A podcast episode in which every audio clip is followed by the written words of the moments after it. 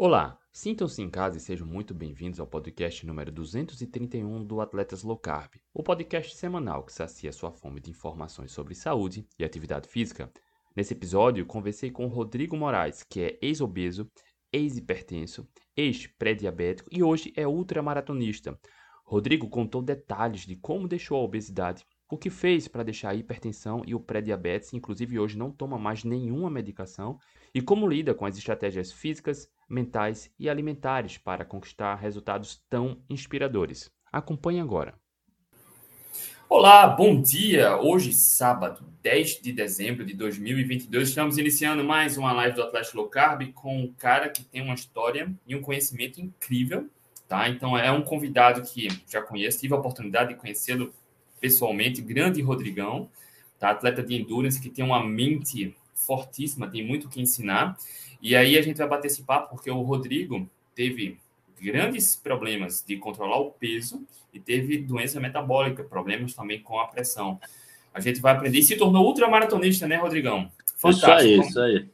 Rodrigão, seja muito bem-vindo e mais uma vez muito obrigado por ter aceitado o convite, tá? Que isso, eu que agradeço, André. Nós aí nos tornamos aí grandes amigos e todo o meu aprendizado aí, né, o início de tudo aí com relação à alimentação foi com Atletas Low Carb, né? Foi quando eu abri minha mente aí, comecei a ver realmente, pesquisar a fundo a questão de artigos científicos, evidências e trabalhar esse ponto, né? Mas nós vamos falar um pouco mais aí sobre isso. Todo mundo vai conhecer no detalhe. Então, eu agradeço aí a participação novamente. Vamos ver se a gente pode falar um pouco da nossa experiência aí para passar um pouco isso para o pessoal. Agradeço aí a presença de todos que estão nos assistindo aí, nos ouvindo, e aos futuros também que vão assistir e ouvir também, né? Porque isso tudo fica gravado aí nessa sua biblioteca aí dos Atletas Low Carbs, que é um grande ensinamento. Quem não conhece, por favor, vai lá, porque tem assuntos para todos os gostos, com excelentes profissionais de todas as áreas, né? Então, eu acho que é um bom caminho aí, um resumo de tudo e o caminho até para os artigos científicos, quem tiver dificuldade aí de entender, tá tudo lá. Perfeito. Rodrigão, ó, conta pra gente, você teve problema, grandes dificuldades de controlar o peso, teve obesidade e foi hipertenso. Para quem não te conhece, está chegando aqui agora, fala um pouco quem é o Rodrigão e começa a tua história desse problema de controlar o peso e, cara, a dificuldade de ter hipertensão. Então, vamos lá. É, na verdade, né, desde, desde sempre eu tive problema já com hipertensão, né? Hipertensão, na verdade, eu já sofria com isso desde os dezessete anos, né, André? Então, nos dezessete anos, minha pressão já era é, catorze por dez, né? E só foi piorando significativamente isso. Depois ingressei aí na, na, na faculdade, né? Eu fiz análise de sistemas, depois futuramente engenharia, e a pressão do dia a dia, a carga do dia a dia, o trabalho, depois você acaba entrando aí no estresse do trabalho, o estresse da faculdade, o seu dia a dia, você começa a se alimentar pior, você para com as suas atividades físicas. No passado eu já joguei vôlei, né? Até profissionalmente, andava de bicicleta, mas depois eu larguei tudo isso. O que que aconteceu, André? É... Essa minha pressão era catorze e dez, mas com vinte e um anos, vinte e dois anos, isso começou só a piorar. Ela começou a ir para quinze, dezesseis. Eu tive um, um, um pico de, de pressão num trabalho meu, né? Numa atividade que eu estava executando, eu tive um pico de pressão, né? Eu fui até encaminhado para o hospital. Chegando lá, eu vi que, na verdade, tinha rompido uma artéria, né? Por isso até que não foi algo pior. E aí comecei a fazer uso de medicação. Então, aos vinte e poucos anos. vinte e dois anos. vinte e dois anos eu comecei a tomar remédio aí para pressão. Não me lembro, não me lembro realmente o nome que era do remédio. Porque, como a gente sabe, quando você vai para esse mundo e você entra nessa parte de medicamentos, é, não tem fim. Você começa a usar esse, a carga vai aumentando para você ir controlando, né? Então, na verdade, a dosagem só foi aumentando. Com isso, depois eu tive que trocar também de medicamentos. Mais para frente, com acho que vinte e cinco ou vinte e sete, eu também comecei é, ter que usar um diurético, comecei a utilizar aquela aspirina Prevent para você poder também é, diminuir aí, deixar mais fino o sangue e tal. E a gente sempre com aquela mentalidade de que, pô, é de família, não tem jeito. Pais hipertensos, né? Minha mãe é hipertensa, pai é hipertenso, família, vários problemas, hipertensão, diabetes, é, tomando uma quantidade significativa de medicamentos, mas você nunca vai no ponto-chave, né? E eu me alimentava mal, uma quantidade, vamos dizer assim, absurda de, de farinha. Eu já falei aqui uma, uma vez e, e digo, até meus trinta anos aí, eu cheguei a consumir quase que dez pães pela manhã, né? Então, dez pães pela manhã. Isso aí. Então, e muita massa, né? Massa fantástica. Pizza para todo lado também, lasanha. Não é à toa que desenvolveu hipertensão, né? Isso, hipertensão. Eu já tinha, obviamente, já tem uma questão alimentar e falta de... E você só vai, na verdade, você vai entrando aí nessa vida adulta também, e você só vai piorando isso, né? Você vai piorando. Porque não só isso, entra também, como entrou para mim hoje, eu já tenho aí quatro, cinco anos que eu não bebo mais, né? Eu tirei o álcool da minha vida. Mas também entrou a parte da bebida. Então você tem a má alimentação, a falta do esporte, o estresse do cotidiano, e você tem a parte aí da bebida, a questão alcoólica também, né? Que complica, tudo transforma em açúcar. Então isso só foi piorando, e o aumento do, da quantidade de remédio. Era o diurético, depois eu, eu passei a ter pré-diabetes também, aí eu comecei a controlar, porque ficou na casa do cento e dezoito, cento e dezenove, cento e dezessete. Então, comecei a ter que controlar isso também, tomar é, alguma medicação para isso. O meu colesterol subiu bastante. O meu problema maior era com, com relação aos triglicéridos, que batia sempre em oitocentos e noventa, oitocentos e setenta. Então, ah, todo é. ano também eu, teria, eu, eu fazia... uso de medicação, era o Lipilesa até que eu utilizava, né? Eu fazia isso, então eu tinha que, às vezes, é, tomar esse medicamento ou uma vez por ano ou duas vezes por ano para estar tá resolvendo essa questão também. Então, você só vai agravando, né? E acumulando é, os problemas. Fora isso, eu comecei a engordar bastante também, né? Porque eu cheguei a estar aí nessa fase com noventa, mas eu fui bater lá, no, sei lá, nos trinta e seis, trinta e sete anos, aí eu já estava com noventa e nove quilos. Agora, por eu ser uma pessoa aí muito disciplinada, né? Eu sempre fui muito focado e disciplinado. É, não era à toa, né? E não é à toa que meu apelido é G I. Joe, né? Do, questão dos comandos à ação, né? Missão dada é missão cumprida. Então... Como eu tinha, pelo menos, esse foco, o que, que acontecia? Quando eu batia ali na casa do noventa e oito e pouco, noventa e nove, o que, que eu fazia? Opa, não vou entrar nos três dígitos. Se eu entrar nos três dígitos, aí complicou, vai perder e não dá, já está passando dos limites. Então, aí eu fazia algumas, alguns radicalismos aí, que hoje a gente sabe que não é a maneira mais correta, não precisa disso, porque você é baixa imunidade, você está com uma densidade nutricional baixa, e mais, eu cortava. Às vezes eu ficava dois, três dias sem comer, que não é a melhor estratégia. O jejum intermitente, o jejum por si próprio, a gente sabe que é muito bom, mas não feito dessa maneira. Não é assim que se faz. Isso você precisa entender esses processos. Mas eu fazia isso. Eu me restringia, derrubava ali, por, vamos lá, chegava a derrubar para noventa e quatro, noventa e cinco é, quilos, né?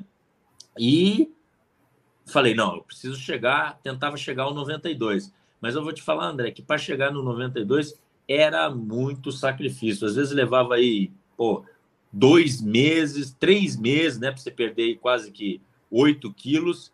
E, tipo, muito sacrificante, porque eu restringia quase tudo. Normalmente acabava ficando doente, ou pegava uma gripe, ou às vezes garganta. Eu tinha sempre problema com, com amidalite, garganta. Então aí teria que entrar em outros medicamentos, começava com antibiótico.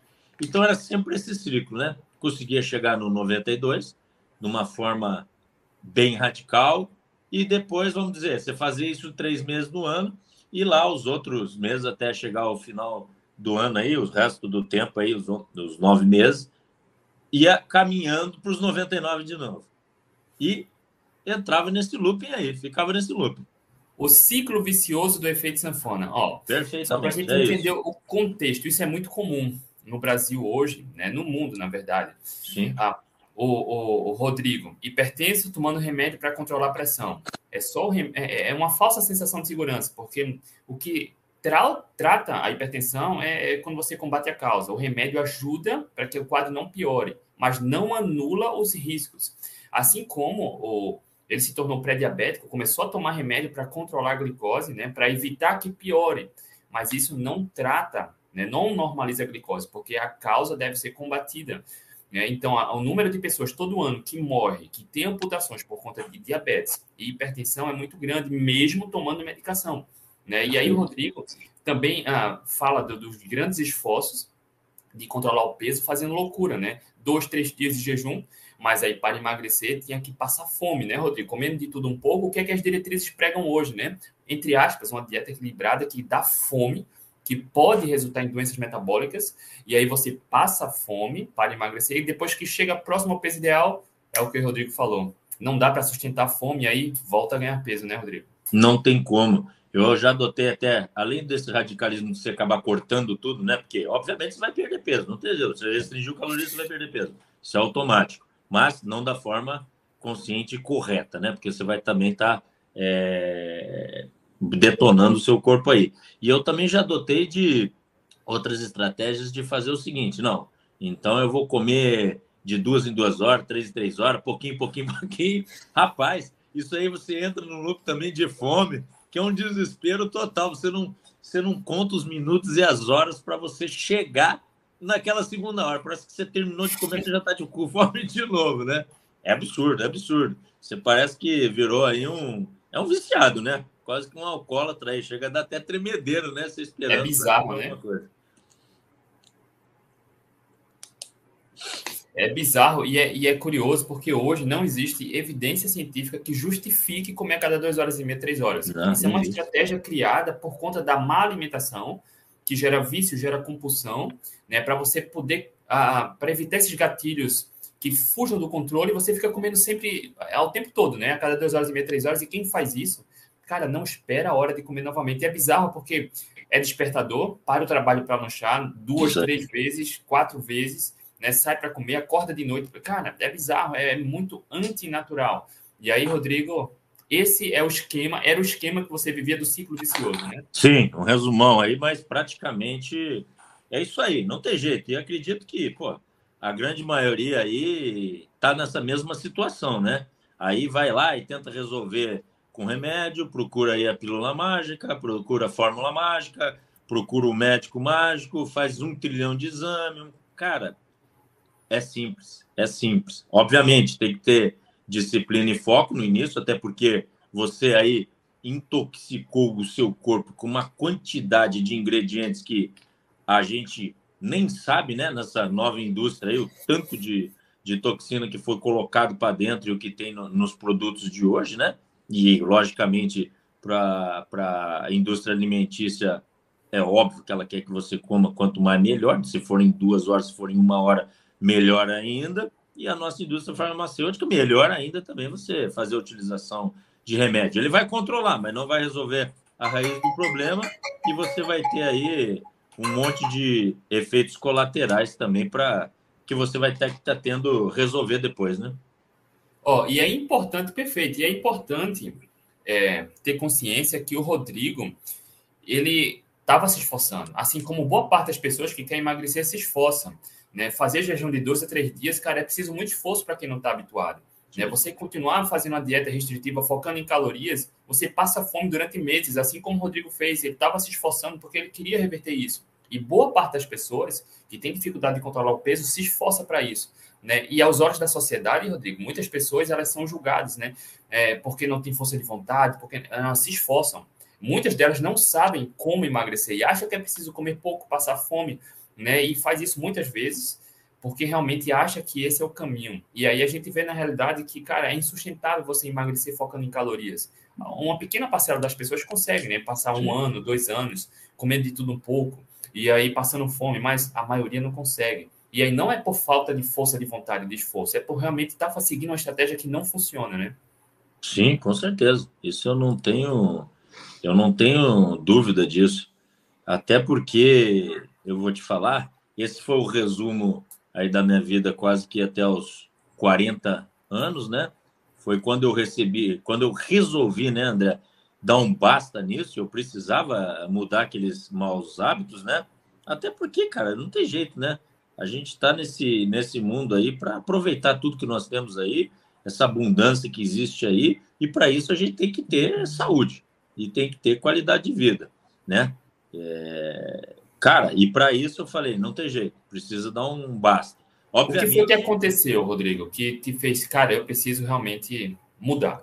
Então, eu acho que alguns fatores.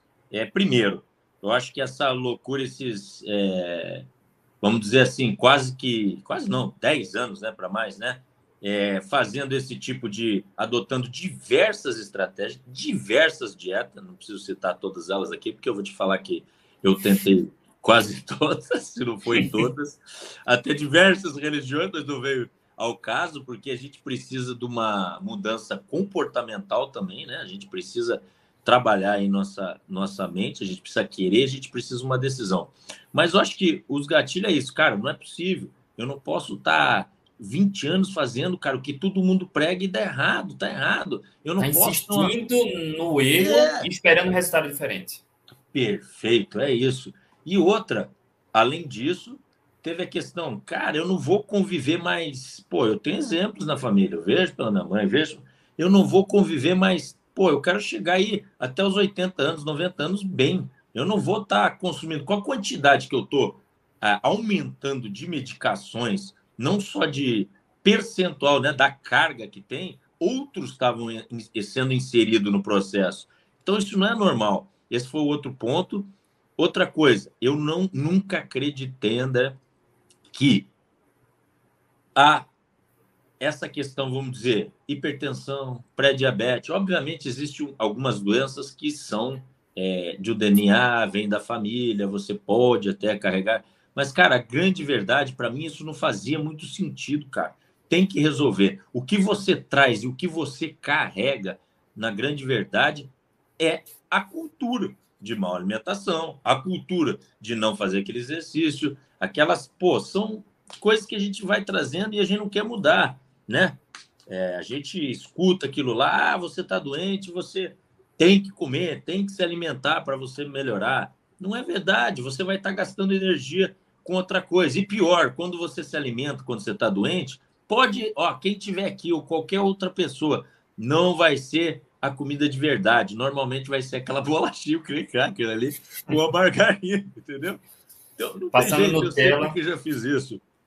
E eu acho que o último ponto total, né, é isso aí também, eu queria desmistificar isso, provar, né, até para os médicos que tratavam minha família, meus cardiologistas, cara, não é possível, nós temos que mudar isso.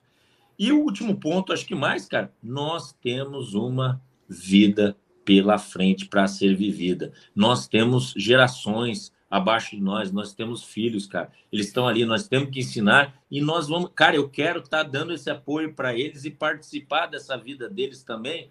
Cara, até meus noventa anos, eles têm que estar grandes. Então, chegou um momento, é, no Theo, que é o menorzinho, que estava com... Foi quando ele nasceu que eu falei, cara, foi aí que eu falei, cara, agora deu. Porque você... eu já não conseguia... Aquela fase quando a criança já chega num ano, você começa a carregar, que você tem que ficar com a mãozinha, né? E a criança vai para um lado, para o outro, dói suas costas, você não aguenta acompanhar o outro de quatro anos para jogar uma bola, você não consegue correr do lado dele pedalando uma bicicleta, para você subir as escadas, que seja do seu trabalho lá, quatro lances de escada, você chega lá em cima que quase você tem que sentar num banquinho para respirar. Não, tá errado, bicho. Tem que... A chave tem que virar. Então, ali, ali eu tomei uma decisão. E depois da decisão tomada, não tem jeito. Você tem que ir atrás de conhecimento e você tem que... Atitude, tomar uma atitude. Qual é a atitude? O que, que eu vou fazer agora? Não adianta você aprender, tomar decisão e você não aplicar. Você precisa aplicar isso. Então, eu tinha que aplicar aquilo. Foi aí que eu falei, bora. Isso foi em fevereiro de dezessete. Cinco anos atrás, né? Vamos embora. E eu fui. Só que também eu não tinha ainda, André, o conhecimento total da alimentação. Eu precisava mudar, eu ia mudar. Como que eu vou mudar? Primeira coisa, pelo menos no meu caso, que eu pensei, eu preciso emagrecer. Depois eu vou vendo o que eu vou fazer, eu preciso emagrecer. Como eu vou emagrecer? Rapaz, É o esporte mais fácil aí, pesquisei, pesquisei, pesquisei, é a corrida. Vou entrar na corrida aí que eu vou perder peso que, que dói. Vou sair correndo. Começou a correr em dezessete. Comecei a correr em fevereiro de dezessete.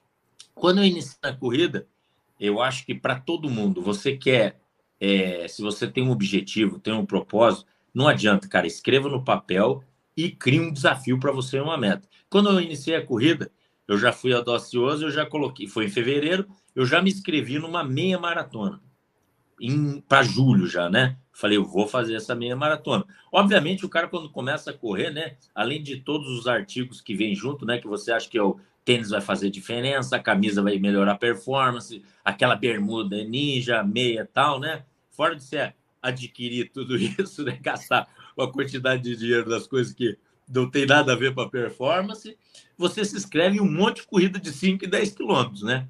Porque eu vou te falar, André, que um ano, olha, nós temos aí é, doze meses, né? Quatro semanas por cada mês, vamos dizer aí, quarenta, cinquenta.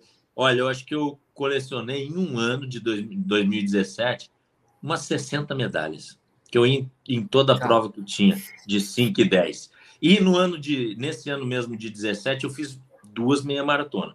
Foi uma em julho, que eu te falei, que foi a primeira, e depois no final do ano. Quando eu fiz essa meia maratona, a primeira, vou falar para você, foi sofrido, hein? Foi sofrido. No quilômetro dez eu já comecei a andar, mas não desisti. E pá, vambora. E fiz ela. Só que, pô, ainda não estava legal. Já tinha perdido alguns quilos, eu tinha diminuído já aí nesses seis meses, eu acho que eu tinha caído. Não vou saber exatamente o peso, mas eu derrubei de noventa e nove, eu acho que para noventa e cinco. Não tinha chego aí no noventa e dois que eu queria. Aí eu falei, não, nós vamos treinar mais. Aí foi quando eu treinei, que eu falei, ah, não, vou treinar para fazer. Ano de dois mil e dezoito eu só vou fazer meia maratona. Aí realmente eu fiquei muito bom nas meias maratonas, no ano todo de dois mil e dezoito, eu vou fazer um resumo aqui, né? Acho que eu corri umas dez meia maratona no ano de dois mil e dezoito e vários dez quilômetros. Fiquei bom, consegui aí conquistar o abaixo de duas horas, que era a minha meta, né? O sub dois. E eu falei, cara, eu preciso evoluir. Aí no final do ano, é, foi acho que novembro de dezoito, eu falei, não, já sei, eu vou fazer uma maratona. E me inscrevi para a Maratona do Rio, e era o Desafio do Rio, que ia acontecer em setembro de dezenove. Me inscrevi para o Desafio do Rio, que ia ser vinte e um quilômetros no sábado, e o quarenta e dois no meu. Eu falei, eu já vou para isso. Mas aí, Rodrigo, é, ainda estava com sobrepeso, hipertenso? Sobrepeso. Tinha, estava, vou falar para você, eu estava testando diversas dietas. Eu tirava alguma coisa da alimentação, voltava a outra, eu ainda bebia, diminuí a bebida, mas eu ainda bebia alguns finais de semana, então não conseguia aumentar volume. Nos finais de semana, eu abria exceção de alimentação, entendeu? Às vezes eu caía para dentro, ah, não, todo domingo aqui, beleza, eu vou me dar o direito de comer uma pizza. Aí eu pedia lá duas pizzas, matava duas pizzas inteiras. Ah, eu vou comer uma lasanha, vou ao negócio. Então, eu mantive, eu, eu tentava manter a semana com uma dieta, uma dieta, vamos dizer, mais ou menos, que eu tinha inventado, né? Comecei a tirar para entender, fui perdendo aos poucos. Aí, o resumo, ao longo do, do dezoito, eu cheguei, eu acho que foi a noventa e dois quilos. Aí, em dezenove, eu falei, agora eu vou me preparar bem para esse desafio. Vou fazer a maratona. Farei o vinte e um que eu já conheço, vou só fazer o vinte e um de boa, né? Passeando ali, pá, para não forçar, e vou para o quarenta e dois e vamos ver o que acontece. Treinei bastante, aumentei o volume, só que eu não, eu, eu, eu tava fazendo um volume aí, André, de duzentos, acho que quilômetros por mês, porque eu não conseguia treinar muito. Quando eu fazia um treino de, por exemplo, eu, eu treinava sexta-feira, aí eu não treinava sábado, aí domingo eu fazia um treino de vinte quilômetros ou trinta quilômetros. Cara, eu ficava quebrado segunda e terça, aí só conseguia retornar quarta-feira para para treinar. Mas beleza, fiz meu planejamento, eu cheguei, acho que na maratona eu tinha, não me lembro, era oitenta e nove quilos, era uma coisa assim, quando eu fiz o desafio. E fiz. A, a meia maratona, é, como todo corredor, eu não me, me segurei, eu estava muito bem fisicamente, e falei, rapaz, eu não vou passear não, eu vou quebrar meu recorde. E acabou que eu quebrei meu recorde no, no sábado, não era o planejado, mas fiz uma bela meia maratona, né? Eu acho que eu fiz em uma hora e cinquenta, tinha sido o melhor tempo meu numa meia maratona. E fui para a maratona no outro dia. comecei bem a maratona, aí aquele velho ditado que a gente já conhece, todo mundo já viu, lá no quilômetro vinte e seis começou a sofrência, mas foi muita sofrência. Comecei a me arrastar e no quilômetro trinta e dois houve quase que aquela, a famosa quebra, né? E nessa aí, eu vou te falar, eu já tava, eu tinha levado para essa... Eu tomei um café da manhã, eu bati, eu comi padrão, né? Que eu acho que todo mundo faz, né? Eu tinha comido ali umas duas, três bananas com aveia, feito uma vitamina violenta, tomei tudo aquilo ali, fui pesado. Aí aquele desespero antes da maratona. Ainda bem que eu tive... Eu tinha um ingresso V I P para essa maratona, porque antes da corrida já dá o desespero e o padrão. Nervoso e comida, banheiro. Caça uma casinha daquelas nervosas, ainda o cara tem que ir no banheiro antes da, da maratona, né? E larguei com aquilo pesado. Antes de eu largar, eu tomei ali um gel de carboidrato, levei isotônico pendurado na, na, na cinta e falei, rapaz, não tem erro. Eu quero um sub dois. A cada trinta minutos, trinta e cinco minutos aqui, o gel pede quarenta e cinco, mas eu vou a cada trinta e cinco. Aí, eu, olha, eu levei acho que uns dez gels. E tomei isotônico do início ao fim e gel fui nessa. Mas, bicho, você sabe que não resolveu. No quilômetro trinta e dois, na verdade, eu estava empazinado, dor de estômago, vontade de vomitar e quebrado. E só que eu, pô, só que aí foi a cabeça mesmo, né, André? Dos trinta e dois para frente, eu falei, não, cara, eu vou me arrastar e eu vou fazer o sub quatro. Mas, cara, foi algo assim... Sofrido, né? Sofrido demais. Eu cheguei mal, quase com o teto preto, quase que vomitando. Eu tive que ficar parado um bom tempo. Fiz o sub dois, mas sem necessidade. E foi uma semana horrível, né? Isso aí, sub quatro, desculpa, é, foi quarenta. E uma semana horrível. Naquele momento, eu tinha que tomar outra decisão, que eu acho que pode acontecer com muitas pessoas, talvez. Cara, eu paro de correr, porque eu acho que muitas pessoas acontece isso, faz um quarenta e dois tão ruim que não quer mais aquilo na vida, fez beleza e tchau. Ruim ou... não é por conta de tempo, ruim pelo não sofrimento, é. né? Sofrimento, é isso. Porque a corrida, cara, tem que ser prazerosa. Se não for, bicho, não dá. Você não, cara, ninguém é, é, é sadomasoquista para ficar sofrendo o tempo todo, cara. Obviamente você vai fazer um, um treino mais pesado hoje ou outro, faz parte, mas não pode ser sofrido desse jeito, entendeu? Aí eu falei, rapaz, não, tem que mudar. Eu quero, eu gosto, mas eu também não vou largar a corrida, mas eu também não quero performance. Eu quero longas distâncias. Agora, para ter longas distâncias, eu quero ter, primeiro, prazer em correr, tem que ser meu hobby, aquilo tem que me fazer bem, tem que melhorar minha saúde. E outra, eu preciso aumentar meu volume de treino. E eu não estava conseguindo aumentar. Eu juntei todas essas questões, André, e saí igual um, um louco, um tarado, pesquisando em livros, porque eu já tinha estudado tudo sobre corrida, né? Falei, deu, agora eu vou estudar o que, que eu faço para melhorar aí. Performance, longa distância. E pesquisando, pesquisando, aí eu resolvi entrar na internet, foi quando é, nós conversamos até e encontrei vocês, o Atletas Low Carb, né? Que eu pesquisei lá, cara, o que, que eu posso, performance, corrida, blá, blá, blá, Atletas Low Carb.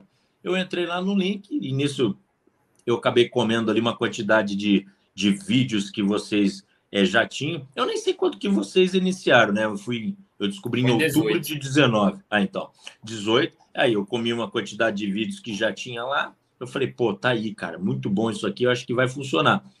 E tinha visto uma reportagem também, isso que eu escrevi, do, do um super-humano, né? Era o Carlos Dias, eu vi essa reportagem dele no History, e eu vou resumir aqui, né, a história dele, porque é ele correndo cem quilômetros, e levam ele para um laboratório, só que o que ficou gravado na, na, na minha mente, ele não tinha nada de anormal, obviamente, ele não era um super-humano, mas o resumo da história é ele tinha uma eficiência metabólica. Ele utilizava muito bem a energia dele através da gordura. E aquilo martelou demais na minha cabeça.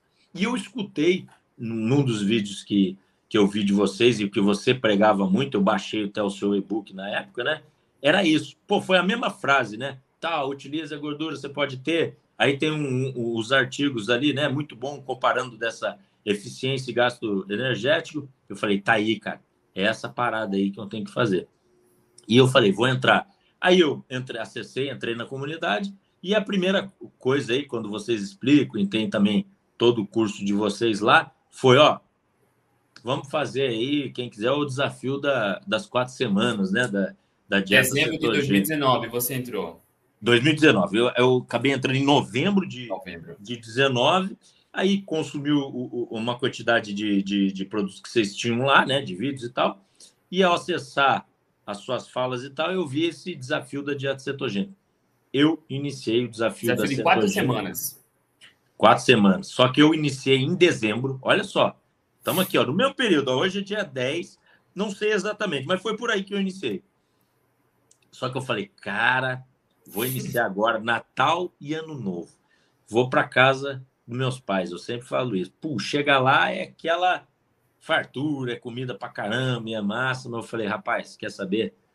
Você não pode deixar nada pra amanhã, cara. Se você tem uma meta, cara, escreva e tome a decisão. Deixar pra depois, você nunca vai fazer. Isso é a primeira atitude que tem que ser feita.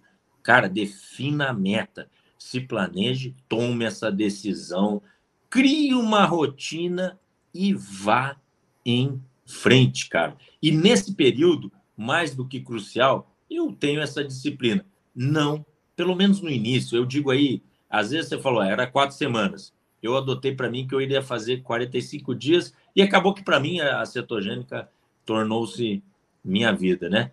Mas eu acabei fazendo, acho que por, o desafio meu foi até umas sete semanas. Eu comecei lá pelo dia dez, entrei. O Natal no Novo foi complicado, porque aquela comilança toda, e eu só restringi. Eu acabei restringindo bem a verdes, carnes e ovos. Ponto. Eu falei, vai ser só isso.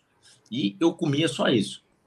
E, a, e, e fruta eu utilizava bastante. É, isso eu não posso. Abacate. Eu fazia creme de abacate, creme de abacate. Você ainda estava com sobrepeso e hipertenso? Sim, eu estava lá com os oitenta e nove quilos. Eu vou te falar, a hipertensão não havia melhorado. Eu continuava a tomar medicação. Obviamente, eu evitei os picos de pressão. Eu não tinha mais picos de pressão. Não tenho dúvidas que foi pela atividade física. Mantinha mais estabilizado. Mas eu continuava tomando remédio. A pré-diabetes diminuiu um pouco. Eu estava na casa ali do cem... Eu tinha cento e dezoito, cento e dezenove. Aí estava na casa do cento e cinco, cento e oito. As taxas de colesterol, Paulo, diminuíram também um pouco. Triglicéridos, triglicéridos não era mais oitocentos, estava na casa ali dos trezentos, quatrocentos, diminuiu, mas não resolveu. E a hipertensão também e a pré-diabetes não tinha resolvido. Aí eu entrei na cetogênica. Só que quando eu entrei na cetogênica, André, eu segui a fio. Continuei com os treinamentos e a minha meta, minha missão naquela época, eu falei, cara, eu quero conhecer o tal desse... corpos cetônicos aí, bicho. Eu preciso ser apresentado para esse cara aí. E eu comprei já aquele aparelhinho e eu fiquei igual um lunático louco. Eu fazia gráfico aqui nas planilhas, caramba. Media ali de manhã quando acordava, depois no almoço, à tarde, comia, porque eu falei, eu quero que apareça isso aí. E comigo, cara, eu sei que não virou a chave, não foi em três semanas, não foi em quatro semanas. Tanto que quando deu quatro semanas, ele batia às vezes ali, né? Do percentual zero vírgula zero cinco e puf, derrubava. Não, eu não conseguia manter acima ali do nosso limite considerado aí para, né, você estar em cetose. E eu falei, pô, cara, não dá, cara, tem que acontecer esse negócio aí. Aí eu falei, agora eu vou radicalizar. Depois da terceira semana, eu radicalizei. Foi quando eu fiquei, putz, eu acho que foi, é, eu até falei outro dia, acho que foi vinte, eu não zelei exato, mas eu vou falar vinte e um. Foram quase vinte e um dias no ovo. Era ovo de todas as maneiras que eu fiquei, entendeu? E usava é difícil, lá... O, cara, é difícil. Eu usava o T C M, obviamente no omelete, às vezes, eu punha um, um, um verdinho ali, um tomatinho, uma cebola. Tinha que, você tinha que inventar um negócio, porque senão é complicado também. E aconteceu que lá na sétima semana, quando eu saí para correr, parece que... Você sabe, deu aquele estalo, né? Porque eu não conseguia manter... Eu sempre via a um, a um, a um vamos dizer assim... Na minha corrida, chegava no quilômetro dezoito, vinte do meu treinamento, que eu ia fazer trinta quilômetros, trinta e pouco, quarenta. Eu sentia que a performance diminuía, eu tinha que dar uma parada. E chegou um dia que não. ela manteve-se constante, aquela energia. Eu falei, opa, acho que agora vai, hein? Aí já cheguei em casa violento, pá, tal. Falei, opa, e puf, tava lá. Falei, ai, tô na cetose e tal. Marcou e quanto, aí, lembra? Hã? Marcou quanto de cetose, lembra? Cara, foi... Tava batendo quase três, era dois e uns quebrados, dois e oito, dois e sete. Bem alto, isso, né? É, isso manteve-se, entendeu? E aí, beleza, aí depois você consegue administrar. Aí eu comecei a fazer uma estratégia diferente, que eu comecei a fazer um teste dos alimentos, entendeu, André? Eu comecei a fazer qual alimento me derrubava. Às vezes eu comprava ali um industrializado, que tinha poucos ingredientes, até mesmo carne, que seja. Eu comia, media, comia. Aí eu comecei a ver que realmente, pô, a gente, além de estar atento aí com os ingredientes da tabela nutricional... Cara, tem muita coisa aí, cara, que você sabe que tem muita bruxaria que também nem tá escrito lá. Porque derrubava, eu falava, ah, esse cara tá de brincadeira. Isso aqui tem açúcar no meio, tá dentro coisa, ou só de... Então, eu comecei a evitar e descobrir realmente quais os alimentos que faziam mal para mim ou os outros que não faziam bem. E nesse período das sete semanas, a coisa, uma das coisas mais incríveis que eu percebi, André, foi o seguinte, o... volume de treino eu consegui aumentar consideravelmente, porque eu não tinha mais dores. O processo inflamatório tinha sido, né? A inflamação tinha sido resolvida. Eu comecei a treinar aos sábados, aí eu falei, cara, aos sábados eu tenho condições de fazer, eu vou fazer igual ao desafio. Aí aos sábados eu fazia vinte e um quilômetros e aos domingos eu corria quarenta e dois. Na segunda fa- segunda-feira eu podia subir numa esteira, e só para alongar as pernas ali eu fazia seis, sete quilômetros, tranquilo. Então, eu poderia treinar todos os dias sem problema de dores. Obviamente, eu comecei a escolher um dia, eu escolhi segunda. Hoje em dia, normalmente, eu escolho a segunda e a sexta para fazer mais isometria, eu não corro, né? A sexta para fazer uma, uma liberação, mas não teria problemas. Eu conseguiria, tanto que eu corri. Eu cheguei uns quatro meses depois, antes até, que eu cheguei... Foi pá, é, em janeiro. Aí em janeiro eu já estava inscrito, foi isso. Eu fui para um desafio maior, que eu, já, eu me inscrevi para o Mil Quilômetros Brasil. Então eu tinha que aumentar o volume. Então de fevereiro até agosto, porque o Mil Quilômetros foi em setembro, né? Até agosto eu subi para quinhentos quilômetros, seiscentos quilômetros mês de rodagem. Eu corria todos os dias, sem problemas, sem problemas. E a questão do peso? Quanto então, vamos lá. Ah, é. Esqueci disso, viu? Bem que você me lembrou. Então, beleza. Aí, depois da sétima semana, né? Cetose, beleza, blá, blá, blá. Aí, o que, que começou a acontecer? Na oitava semana, André, o, cara, o peso veio desabando, né? Nós não falamos, mas veio desabando. Foi questão seguinte. Na terceira semana da dieta, eu estava em dezembro, final quase dezembro, quase entrando em janeiro. Em dezembro, começou a derrubar. Eu, eu comecei a derrubar dois quilos por semana. Foi dois quilos por semana. Foi um negócio de maluco. Que eu, em quatro semanas, assim... Mas você estava pouco... passando fome ou comendo pouco? Não, Rodrigo? Não, cara, eu aumentei, assim, consideravelmente. Isso foi uma coisa que eu comecei a discutir muito, né? Porque eu, eu consumi ali mil e quinhentas, mil e oitocentas calorias e eu comecei a perder desenfreadamente. E eu vi que a energia também estava derrubando um pouco para as corridas. Aí eu descobri até, em conversa, foi até com a Letícia na época, né? Não, Rodrigo, cara, você tem que aumentar esse, esse consumo aí de, de caloria, porque tá muito baixo. E eu comecei a subir. E eu comecei a subir aí para dois mil e oitocentos, três mil calorias dia. Nos finais de semana eu consumia cinco a seis mil calorias. E, mesmo assim, eu perdia... Cara, dois a três quilos por semana. Teve época, antes de aumentar a caloria, que eu já cheguei a perder um quilo por dia. Foi muito rápido. Eu desabei de... Era oitenta e nove ou oitenta e oito para setenta e quatro quilos em menos de dois meses. Ó, agora é importante contextualizar, tá? O Rodrigo consumia essa quantidade grande de calorias porque também mantinha uma rotina alta de treinos, tá? Sim. E aí... a É, pela fase volume de adaptação, quinhentos quilômetros, né?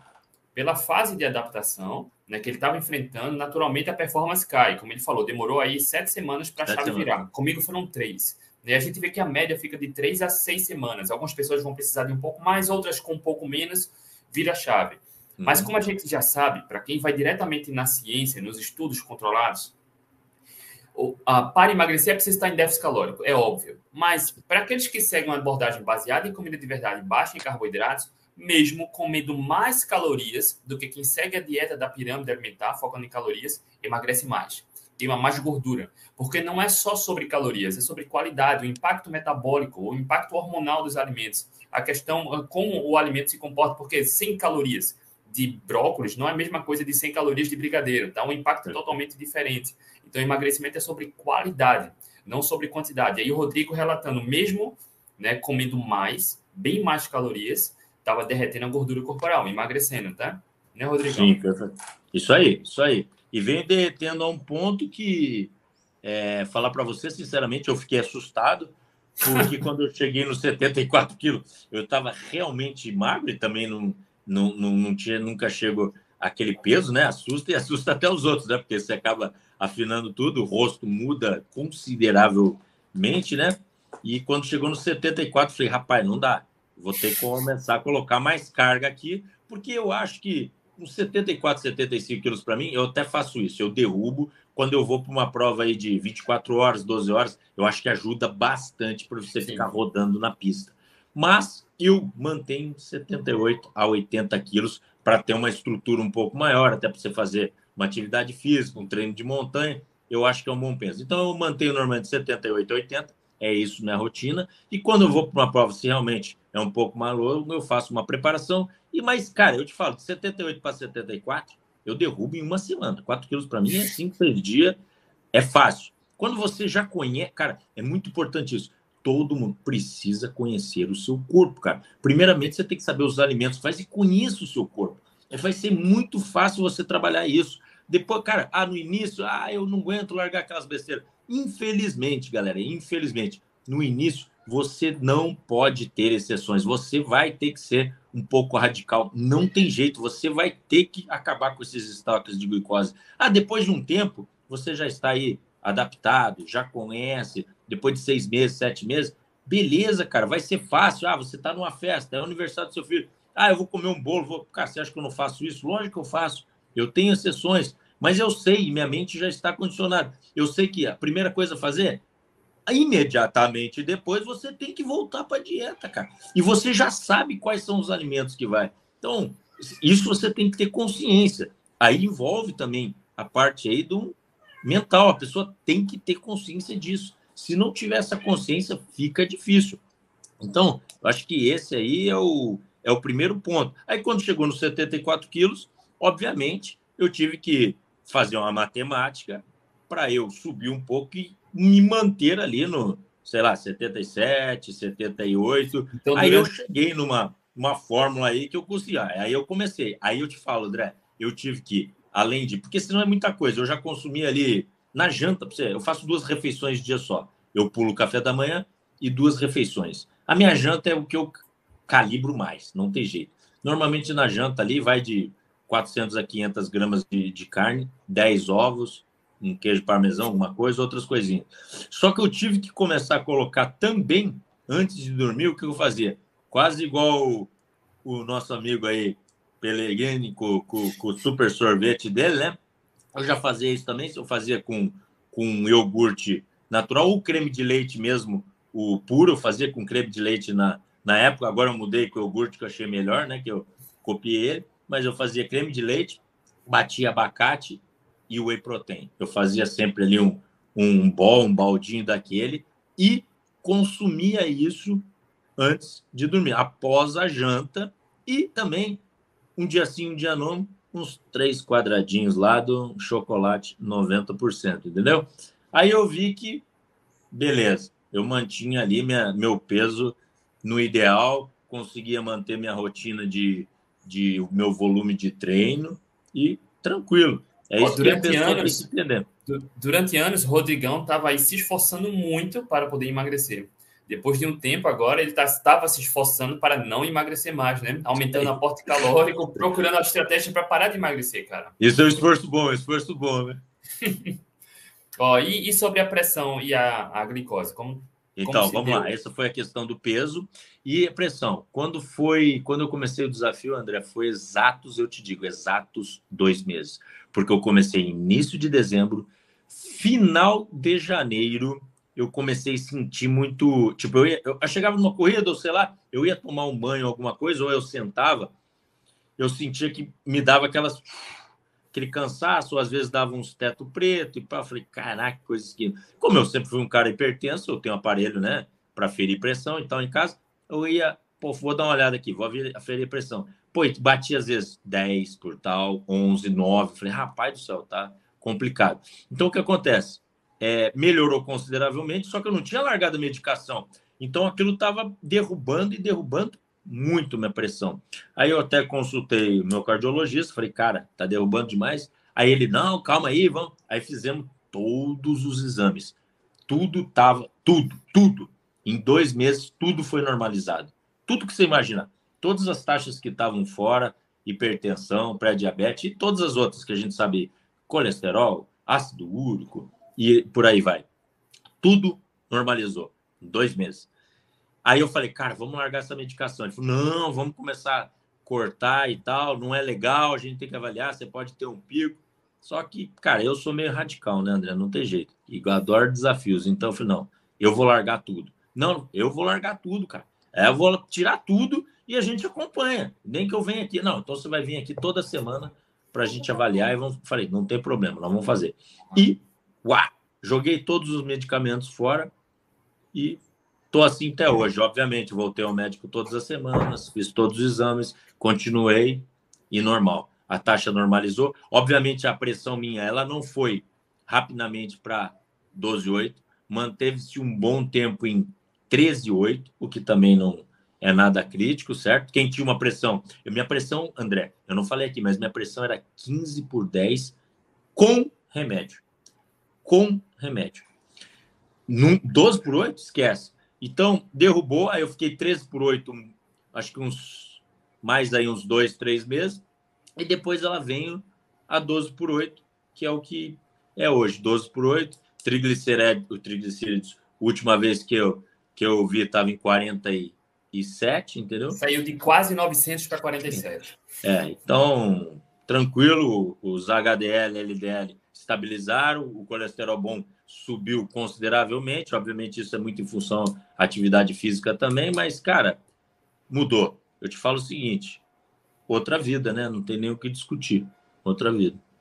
Perfeito. Ó, e o Rodrigão falou, eu concordo cem por cento, cem por cento, cento e dez por cento, mas eu só trocaria uma, uma palavra. O Rodrigão Fala. falou que decidiu começar em dezembro, uhum. né? Ah, para quem quiser começar agora, é preciso ser radical, eu só trocaria esse radical por conta das questões de final de ano. É, eu por sou ser... radical, né? Eu sou radical. Não, mas o radical por ter disciplina. Porque é, pensa eu... comigo, ó, o Rodrigão, hipertenso e pré-diabético. Né? Ó, só esse ano no Brasil, mais de trezentas mil pessoas morreram de infarto por conta da hipertensão. A má alimentação, a dieta equilibrada, piora, agrava. Isso é radicalismo, entende? Você... Sim, entendi. De morte... para ter uma dieta equilibrada, percebe? Não ter a disciplina que vai ajudar nessa reversão. Então, eu entendo o ponto de vista do radical, é radical para você manter o foco e a disciplina. Isso, perfeito. Quando, olha, em linhas gerais, o radicalismo está muito mais do lado de quem prega uma dieta equilibrada, comendo de tudo um pouco, mas na metade da população brasileira tem sobrepeso e obesidade. A quantidade de crianças crescendo com diabetes, pressão alta, gordura no fígado é muito grande. Então, é muito mais radical você dar de tudo um pouco para uma pessoa que já está doente. Percebe? Na, Entendi. Eu me entendo perfeitamente, né? Cara, o radical é... O, você, pelo que você quer ser radical, né? Pelo prazer da alimentação, aumentando riscos de doença, ou você abrir mão dessas tentações e cuidar da saúde, né? Eu prefiro ser muito mais radical cuidando da saúde, assim como o Rodrigo tem empregado aí. E assim, cara... Rodrigo, você sente falta? Não, hoje não. Hoje não. Eu vou é, te falar... Claro, mas é, no, não, é mais fácil lidar com isso hoje, né? Ah, não, tranquilo, tranquilo. Não é, não existe aquele vício, não. Posso comer alguma coisa e é tranquilo retornar. Até porque quando você tem uma rotina, é igual rotina de treino ou qualquer coisa na sua vida, você faz um trabalho, né, cara? Você já está moldado, modelado e entrou na rotina, já está também no seu subconsciente. Então, isso é mais fácil de você lidar com essas questões. Obviamente, eu não sei, nem vou testar se você cair para dentro, ah, não, então eu vou voltar agora, vou trinta dias de lixo aqui, não tenho dúvidas que a dificuldade vai ser muito maior para você voltar, até porque o teu corpo também, ah, você vai perder essa questão de conseguir, né, utilizar aí a gordura como fonte de energia, você vai ter que começar seu trabalho de novo. Sim. Lógico que é mais difícil, mas hoje em dia eu te digo, qualquer coisa que você coloca a mais, né, que tem ali um pouco de, de açúcar, que seja, né, é, de qualquer coisa que seja um carboidrato, até mesmo num, numa comida de verdade que aumente muito a ingestão do carboidrato, pô, no outro dia, o meu corpo, é, você já acorda naquele status de tipo, parece, sabe, quando aquele que você bebeu muito, né, acorda com aquela meio ressaca, aquele cabo de, sei lá, meio de corrimão, guarda de, é, cabo de guarda-chuva na boca, né? Então, já é o, o corpo hoje, ele já te dá sinais. Opa, já tá ali. Então, já retorna. Mas, cara, é muito tranquilo. No início, não, não tenho dúvidas, cara. Tem que ter a disciplina, porque você vai ter a vontade. E muitas pessoas têm uma vontade enlouquecedora. Não é isso que eu quero saber, Rodrigo. Como você lidou e como você lida hoje? Porque todo mundo é exposto à tentação. A questão social, ela é inevitável. A gente tem, está exposto o tempo todo. Como você lida com isso? Como você pensa? Como você trabalha? É, para mim, é, no início, eu tive que realmente trabalhar bastante. Não foi nem estratégias alimentares. As estratégias alimentares eu utilizei num segundo período. No primeiro período, cara, eu utilizei mesmo da meu foco e da minha força de vontade. Eu queria provar para o mundo que era possível reverter e não era um problema de D N A. Eu escrevi isso e eu falei que eu ia fazer isso até no máximo três meses. Então eu pus isso como meta, eu fiz um planejamento e eu criei um mantra para isso, entendeu, André? Eu criei um mantra e falei, rapaz, você não vai por nada. Eu cheguei a criar, na época eu vou falar, eu fiz uma planilhinha para mim no Excel lá, tal, que eu escrevi e eu coloquei lá, ah, X, você não vai consumir, você vai consumir isso quando acordar. Eu nem fazia jejum na época. Você vai consumir isso quando acordar. Almoço, só isso, isso. Você não vai ter isso, tal. Aí quando eu, aí eu ia marcando o xizinho, eu tinha que marcar o xizinho nesses cinco pontos no dia. Se eu marcasse no dia, eu estava de parabéns. Se eu deixasse um ponto, eu tinha uma penalidade para mim. Eu criava uma penalidade. Ó, deixou e eu startava do zero de novo. Ó, você vai começar suas quatro semanas de novo. Não valeu. Você é... Pode ser doído que vocês vão escutar, mas eu falava, você é fraco, você não está conseguindo, você não é assim, pô. Você não consegue só manter, você não vai vencer essas quatro semanas, você tem que preencher esses quadradinhos nessas quatro semanas. Então, realmente, foi uma meta, eu coloquei o planejamento. Logicamente, eu criei algo para o meu benefício também. Ah, se eu conseguir marcar aqui, daqui cinco, seis dias, todos os quadradinhos foram marcados nessa semana, porra, eu... Essa semana, no sábado, eu vou conhecer, eu escolhi um lugar, eu vou conhecer o lugar tal, eu vou tomar um café, beleza, ali um café que eu digo, um café preto, né? Não um café colonial para o cara cair para dentro, um café preto, naquele lugar que eu acho top ali, com aquele café top que eu vou tomar lá. Então, eu me dava alguma coisa de presente também. Eu acho que isso me ajudou, foi a maneira que eu encontrei a estratégia. Num segundo momento, André, depois dessas quatro semanas, eu já sabia lidar. Mas, para mim, olha, eu nunca fui uma pessoa de comer muito doce. Mas eu comecei a ter vontade de alguma coisa doce e tal, depois das quatro, cinco semanas. Falei, caraca, dá vontade de devorar alguma coisa aqui. Aí minha mãe, às vezes, fazia um sagu lá, né?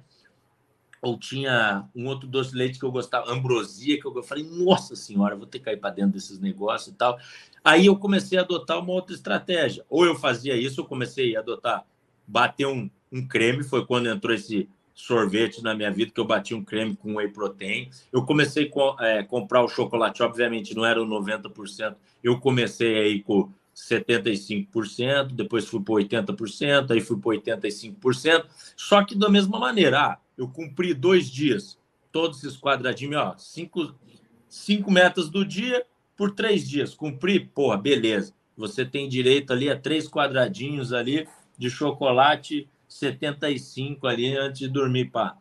E ali eu fui batendo e criando isso. Obviamente, hoje a gente sabe que dá para criar aí, putz, diversas é, é, outras estratégias aí, né, que você pode estar tá adotando, né? Mas, cara, a primeira delas, eu acho que para qualquer um, André, não tem jeito. tudo parte de você, não tem jeito. Você pode ensinar o caminho, como você ensina, você ajuda a pessoa, eu posso ajudar, todo mundo pode ajudar, mas quem trilha o caminho é a própria pessoa. E para isso, a primeira coisa, você tomou essa decisão, você vai ter essa atitude, cara, escreva no papel e faça um acordo com você mesmo, não tem jeito.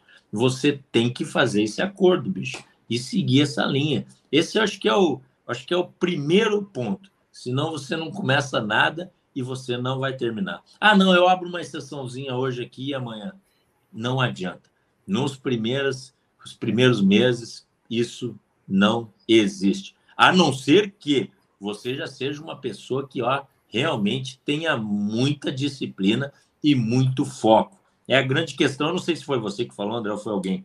Uma vez eu vi alguém até falar sobre isso. Cara, você consegue abrir um pacote de bis e comer dois bis? Cara, se você conseguir, eu digo para você, eu bato palma e você é um cara que talvez no início possa fazer isso. Eu digo, eu não consigo. Eu não consigo, cara. Então não adianta eu querer ir lá e falar que eu vou comer dois bis, entendeu?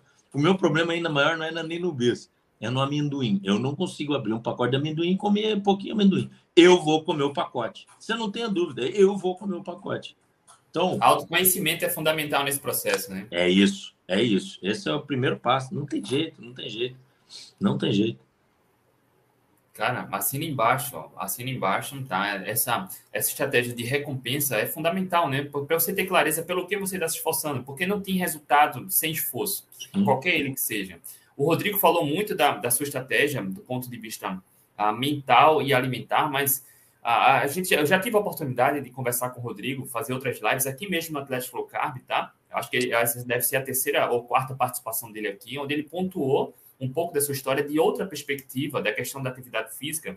Inclusive, o Rodrigo está lá na, na comunidade do Atletas Low Carb, ele postava ah, os desafios, ele fez um desafio de correr trinta quilômetros por dia durante dez dias.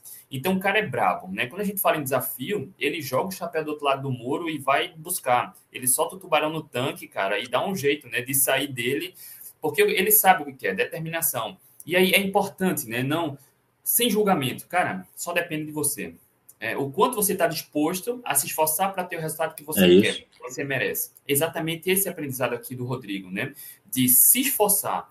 É isso que eu deixo claro para todo mundo. Cara, é esforço. Não tem esse que tem um resultado fácil na vida. Não existe. Não. Tudo é esforço. Não, nada. Tem que ter esforço. Não, e aí, Rodrigão, a, a gente não falou, eu só queria trazer aqui, ó. Olha hum. que, que bacana. Para você que não conhece o Rodrigo, o Rodrigão, cara, ele foi o líder da tribo Lua, cara, lá no No Limite. Olha aí, ó. Talvez alguns conheçam, outros não. Ele participou dessa última edição do No Limite esse ano. Foi o líder. Né? Enfim, não venceu, mas a, a, a história, o aprendizado, você vê que o camarada, para participar do No Limite, é difícil, cara, não é fácil, né? É, e tem, obviamente, existe a edição, né, que a, a, a Globo, não dá, a gente não sabe tudo que passa por trás, certamente não é fácil, né? A questão da, dos alimentos, a, dos desafios físicos, os desafios mentais, a qualidade do sono, tudo influencia, né, Rodrigão? A, Muita a questão coisa. da mentalidade do desafio é enorme, né? É, para mim, pô, foi uma experiência incrível, acho que sem palavras, porque eu vou te falar, foi mais um desafio na minha vida.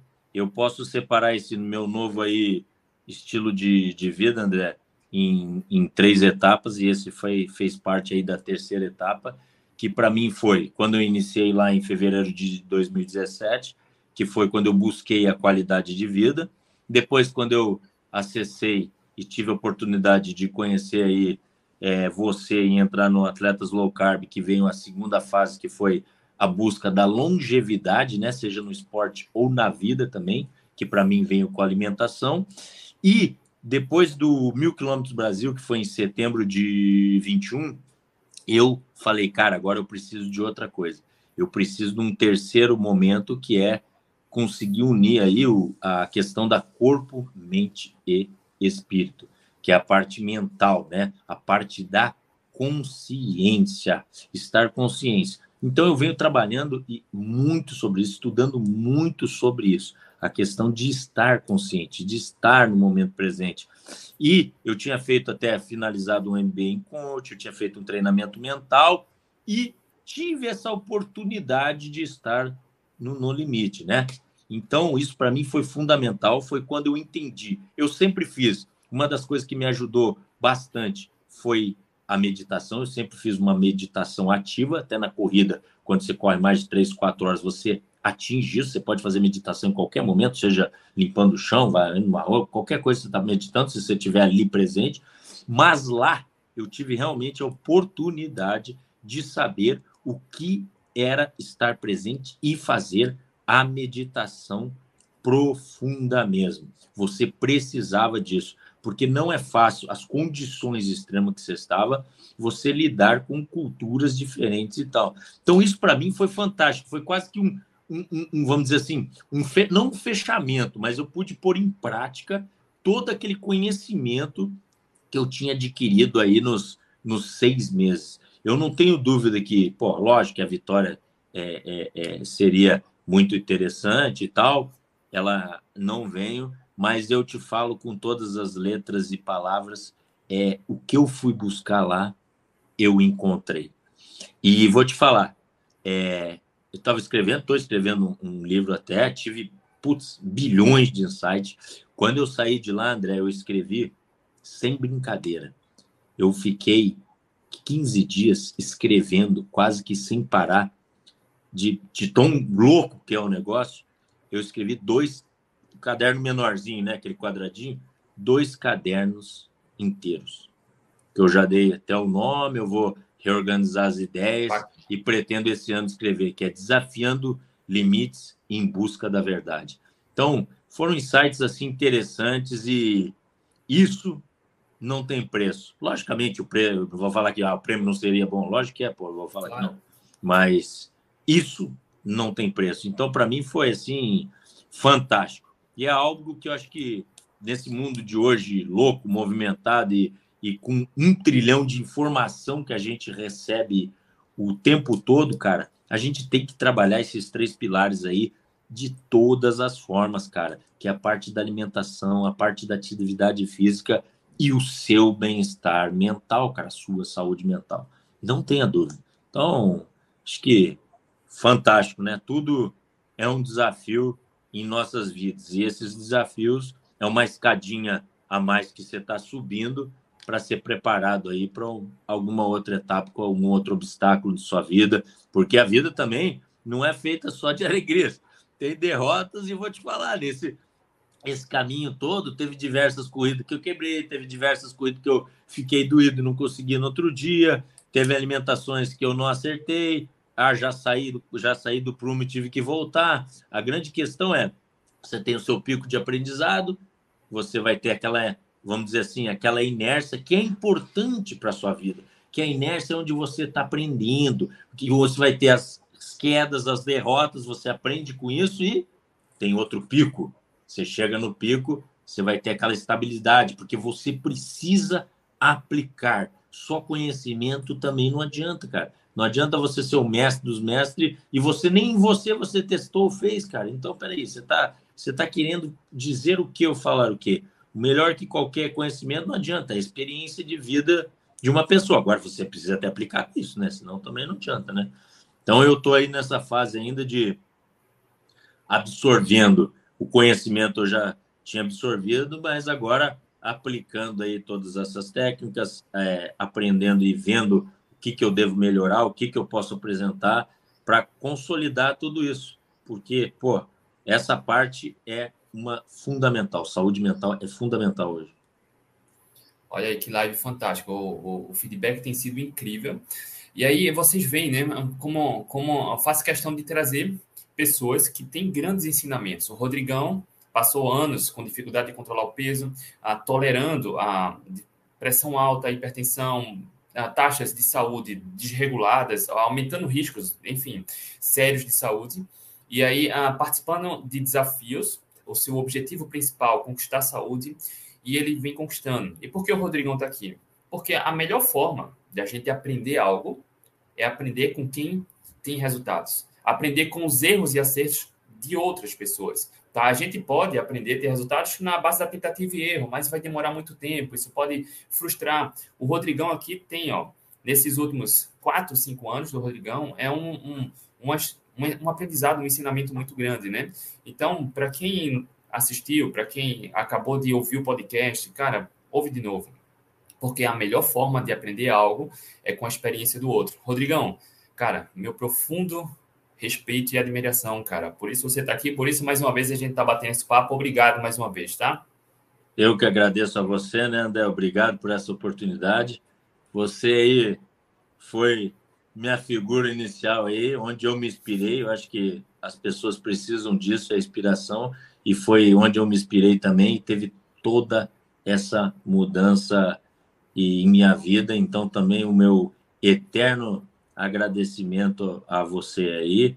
E, pô, galera, é isso, escutem. Eu, nesse início, quando eu entrei lá na, na comunidade, cara, eu comia aqueles vídeos lá, eu anotava tudinho, eu ia atrás, eu pensei, será que é isso mesmo?